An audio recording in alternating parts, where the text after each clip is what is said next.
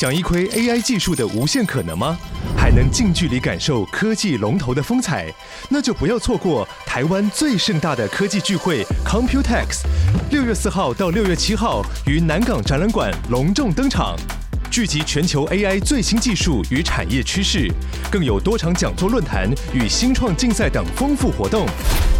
立即点击资讯栏报名参观，掌握科技脉动，探索 AI 未来。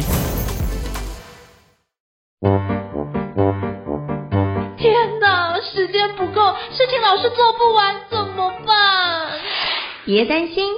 就让高校人生商学院每周陪你充充电，找到方法不抱怨。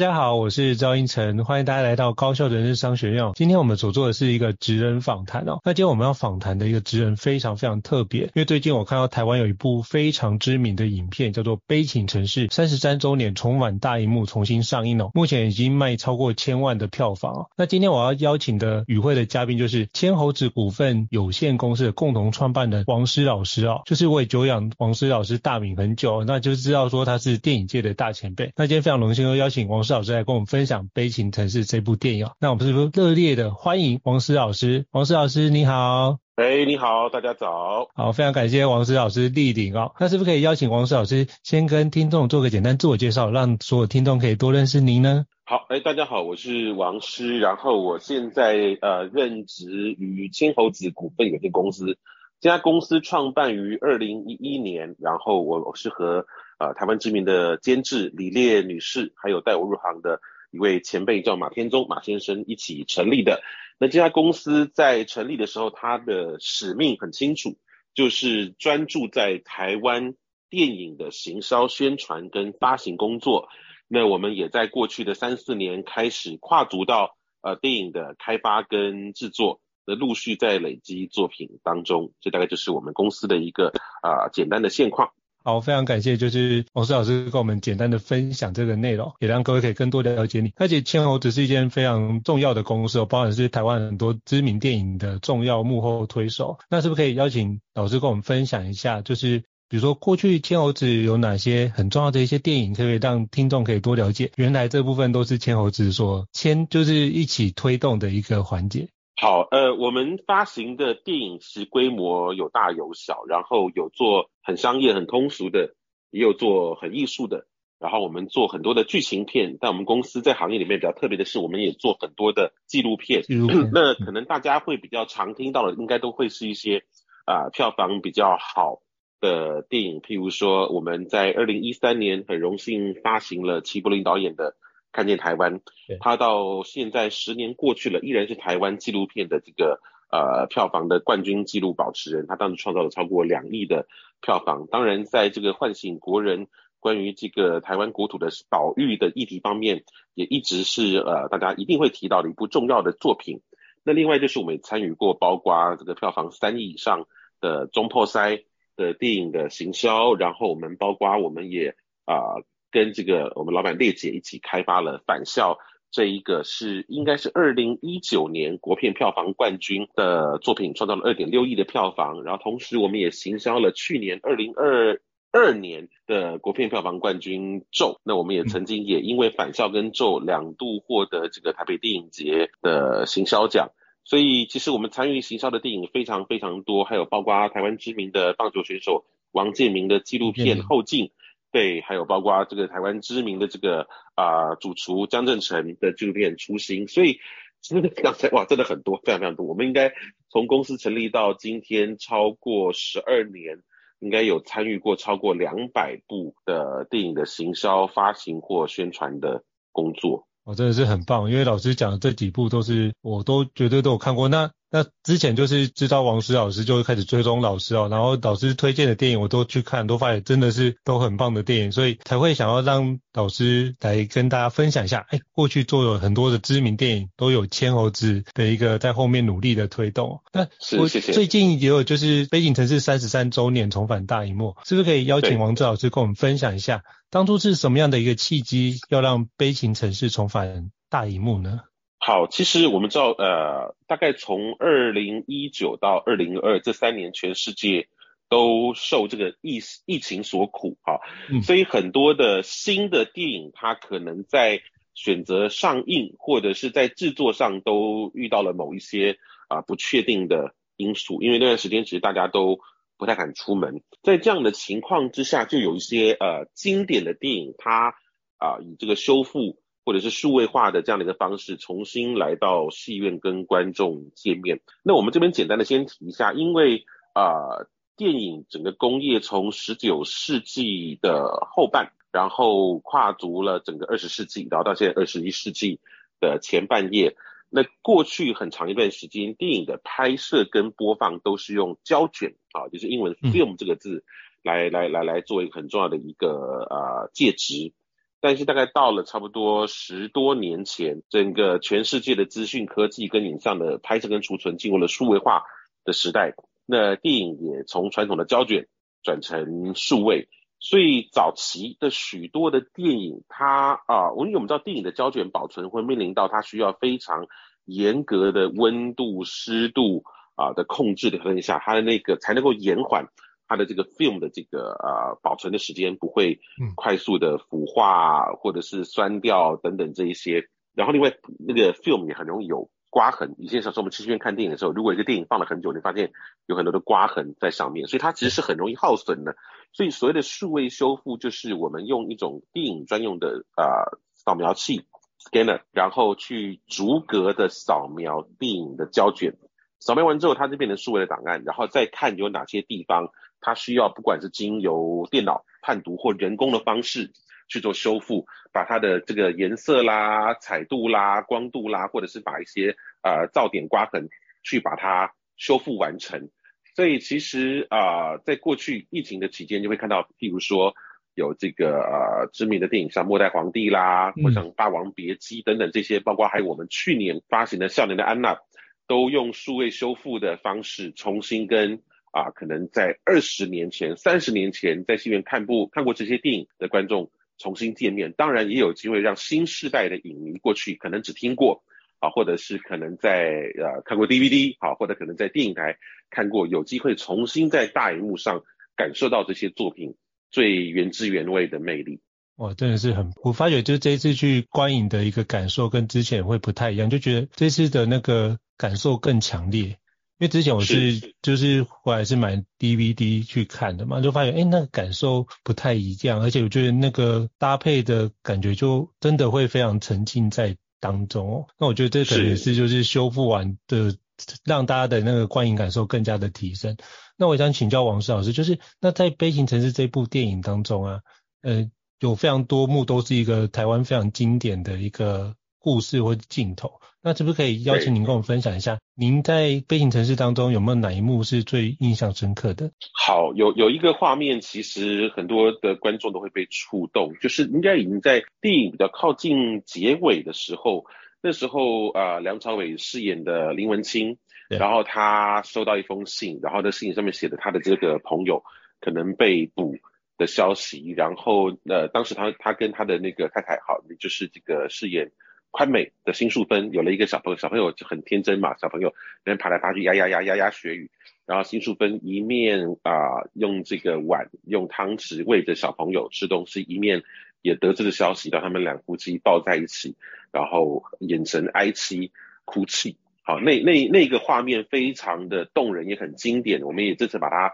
啊、那张剧照做成了所谓的这个相依版的海报，那一幕我觉得非常的啊、揪心，非常的动人。然后最近很多这个报道都说啊，新淑芬就是台湾电影的传说哈，传说就演过侯导几部电影之后，后来就就嫁去美国，然后就从此就是退隐江湖。可是，在不管是《恋恋风尘》、在《童年往事》、在《悲情城市》里面，都留下了非常非常动人的演技跟美丽的身影。所以如果这部电影长达两个半小时，要我来选最印象深刻或者或者打动我的桥段，我觉得会是那一个一家三口的那一个那个片段。嗯，对，那那个片段也是让我印象深刻，就是那张照片看了之后，就会发觉哇，背后有非常多的故事跟情感隐含在其中，然后就会让我自己看那张剧照，就会想到哦，之前发生什么样的事情。那对我来说的影响比较像是。哎，那这样的一个方式，我可不可以看，比如说，比如说我们自己家里面长辈的合照，我可以从那个合照里面去探索背后的一些故事。其实很多时候都会从里面找出来一些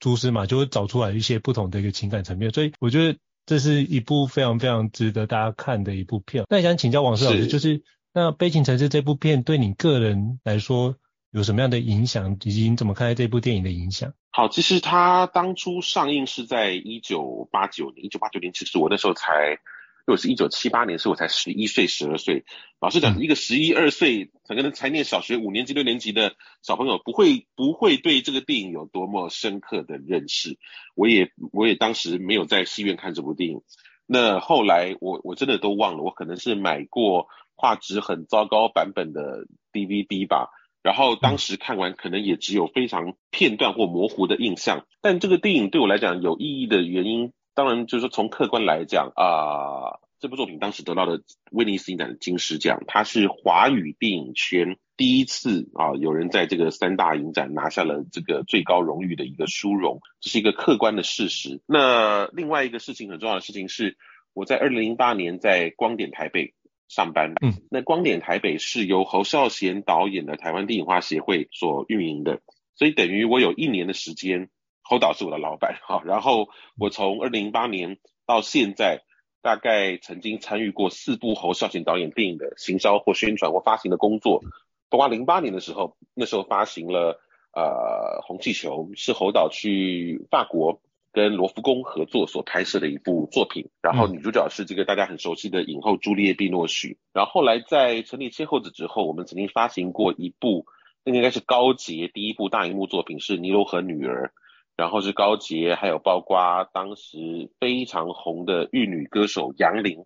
所主演的的电影，然后是侯导的作品哈。然后后来又参与了这个舒淇主演的《刺客聂隐娘》，以及到今年啊《悲情城市》。所以对我来讲，能够在我的生涯当中参与过这么多侯导作品的行销宣传发行，然后还有包括《悲情城市》，我觉得对我来说，作为一个电影的行销人员是有具有重大意义。然后作为观众来讲，就是我也终于有机会坐在戏院，然后用它最原始的这样的一个应该被观看的这样的一个巨大无比的比例，将我作为一个观众。包覆住，然后来欣赏这个电影里面所诉说的种种的关于台湾历史的身世的点滴。所以，不管是对我作为工作来讲，或对于个人来讲，都极有意义。那再往外延伸是，其实啊、呃，数位修复，我觉得是某种意义上的时光机。就既有数位修复一个经典作品，它又重新可以回到观众的眼前。然后，因为我们知道在，在在过去。是纸媒，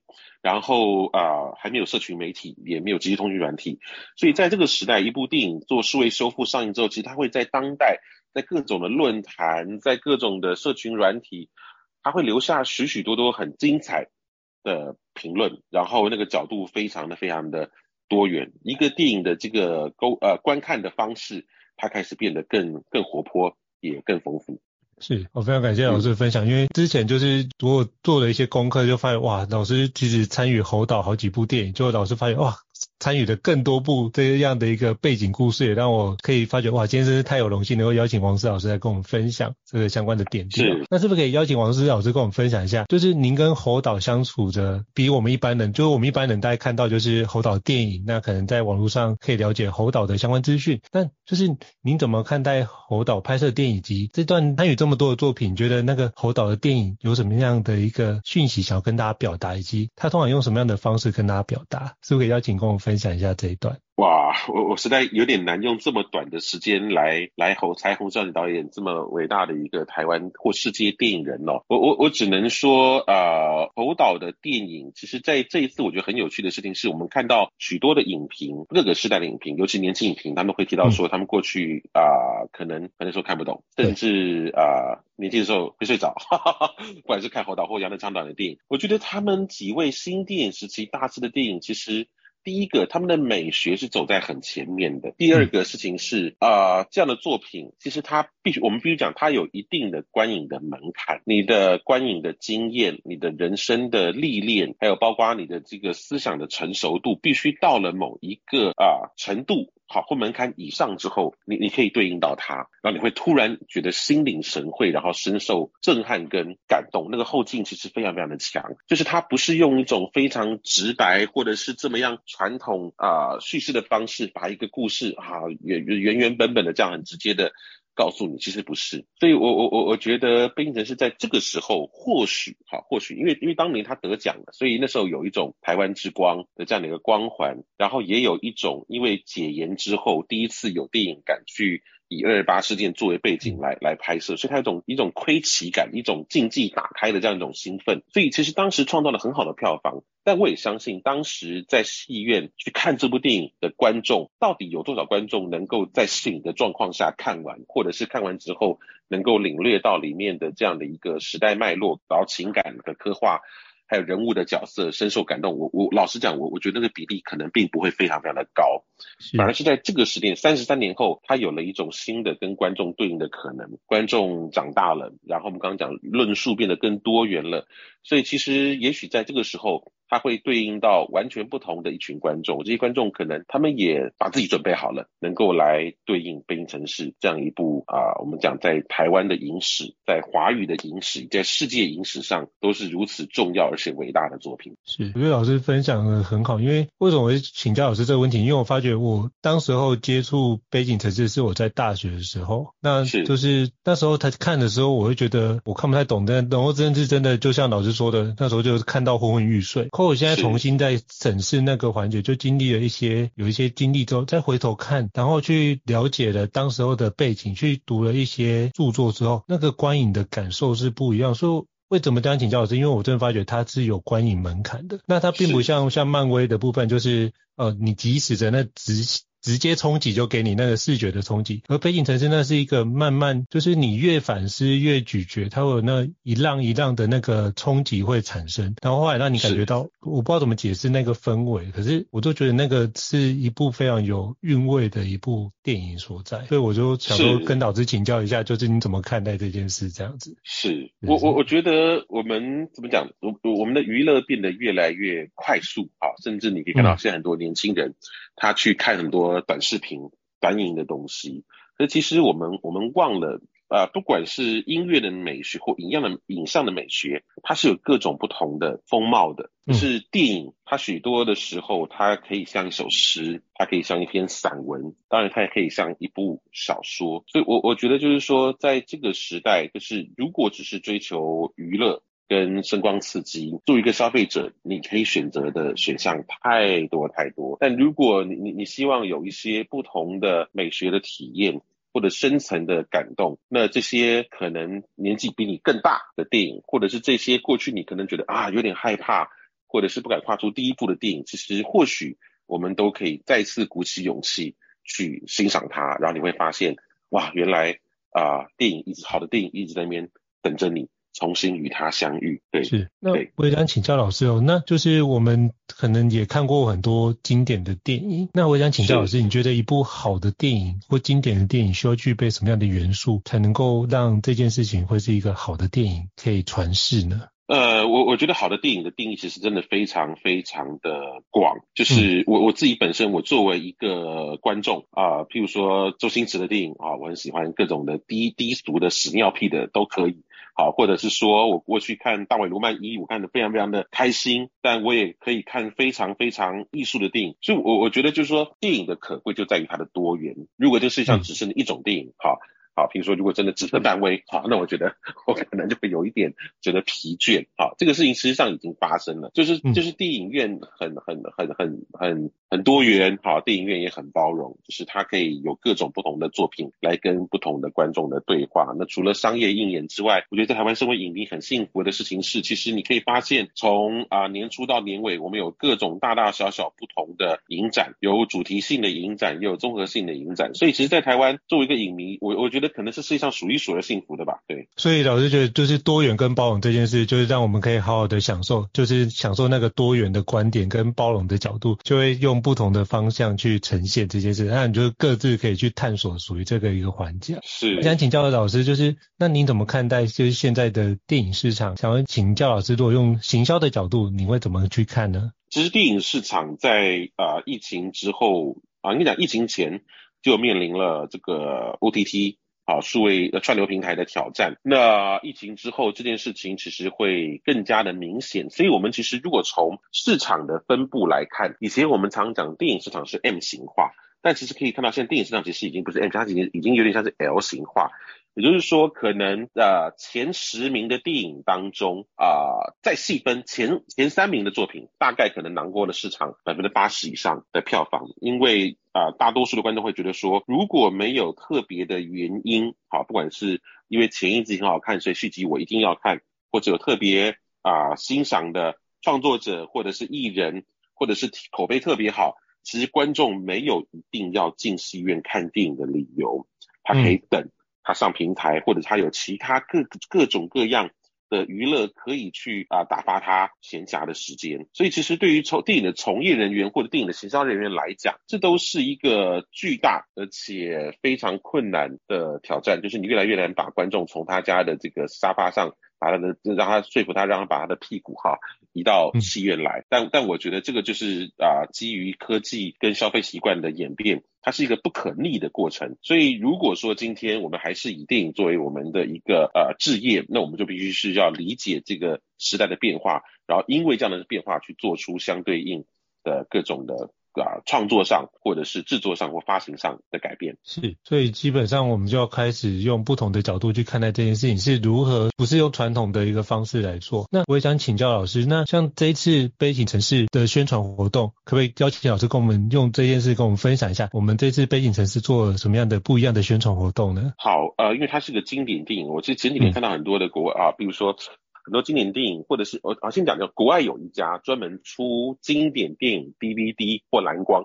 的公司，叫做标准收藏。然后每次我看标准收藏的粉丝页，他要出一个新的啊旧片或经典片重新发行的时候，我就发现哇，他们会有各种不同的美学的这个封面或包装设计，我觉得非常非常的兴奋。那去年《善德安娜》，我我邀请我的好朋友，也是台湾我觉得现在最厉害的海报设计师陈世川，做了两款。非常令人印象深刻的海报，当时引发非常大的话题，然后也让藏家这个争相典藏。所以这次我想，嗯，嗯，这个飞行城市应该要 有更多的机会让陈川大显身手。他每每次陈川只要提案来，我都觉得很开心的原因，是因为他的提案是每一个提案都不一样，他不是一款提案然后只给你做做小小变化，其实那是种很混的一种做法，每款都不一样。他是花了很大的心力。跟创意在这个里面，所以呃，这次其实每一款都很精彩。那我陆陆续续跟我们的团队，还有包括我们的这个呃发行的统筹楚明先生讨论，所以我们最后一共采用了五款。那每一款出来都让影迷觉得非常非常的惊艳。所以对我来讲，这一次我们冰城市它已经是一个这么啊、巨大的一个标的在这边，所以海报啊让大家看到了一个这个电影。可能新的一种美学的风貌，然后预告片也重新剪辑，好，然后那个配乐令人印象深刻。我觉得最重要就是我们做了呃两场很重要的试片活动，一场在西门町的国宾影城的大厅，大概八百七百多个人，然后另外就是在两场我来台湾时候，在这个松仁威秀信义区的威松仁威秀的泰坦厅举办了首映，然后加上这个影片，因为它如此的重要，所以也让许多艺文界的朋友。啊，争相的来这个为这个影迷做这个导读或书写的影评，那这些我都觉得是这一次在行销当中啊，让这个作品能够有出色的成绩的各的各种的的的这个行销的环节。嗯，非常感谢老师的分享，因为包含那个陈志专先生的海报，哦，我也已经加入了典藏的一个活动 场所，谢谢，因为我觉得真的是很棒的，而且每一张海报我觉得都都很值得珍藏，因为包含我第一次看到就是呃就是林文清他们背后的那个白色的那一张，我就觉得哇，啊、这个真的是遥遥遥望遥望的，对，很有非常有意境，非常有意境。对，对，然后就觉得哇，怎么可以把很像那个山水画的状态，把那留白留到，你不觉得这件事情是空的，而是觉得那空的背后又有非常多的一个故事在背后，然后用黑白的方式呈现，就觉得那个某程度也象征了那时候的一个状态，所以我觉得那个是一个很不一样的画面，而而且每一张画面我都印象深刻，但印象最深刻的就是呃梁朝伟先生就是在。拍照的那张海报，因为那张我 po 出来，比如说像最近有那个活动，就是可以典藏海报这个活动之后，我又转给我的好朋友看，我转给他一分钟之后，他就跟我说他已经下单了。对对对，所以就是这是一个蛮蛮有趣的，就是真的是南省真的是很不一样，所以是不是可以邀请就是黄志老师跟我们分享一下，当初怎么会有这样一个海报典藏的一个活动呢？呃，因为其实呃，经典海报的这个，应该讲经典电影海报，我们刚刚讲上年少年安的时候就有个设计，所以那个时候其实就已经创造了很不错的销售的成绩，所以我们等于是是借由去年的这个经验，把它再再放大，然后果然我们各款推出来，这次五款推出来，其实销售的成绩都非常非常的好，甚至有人开玩笑说，哎，千鹤子怎么变成一间海报店了哈？我觉得这个东西还蛮有趣的，对，是因为这次的部分，呃，就是。呃，在做那个经典海报典藏的是那个梁朝伟先生的拍照的那一张照片，那是不是可以邀请黄老师跟我们分享一下，我们在哪个地方可以找到这样一个典藏的资讯，并且购买呢？好，就在那个博客来的售票网，然后它有个电影类，你你按进去就可以就可以搜寻的，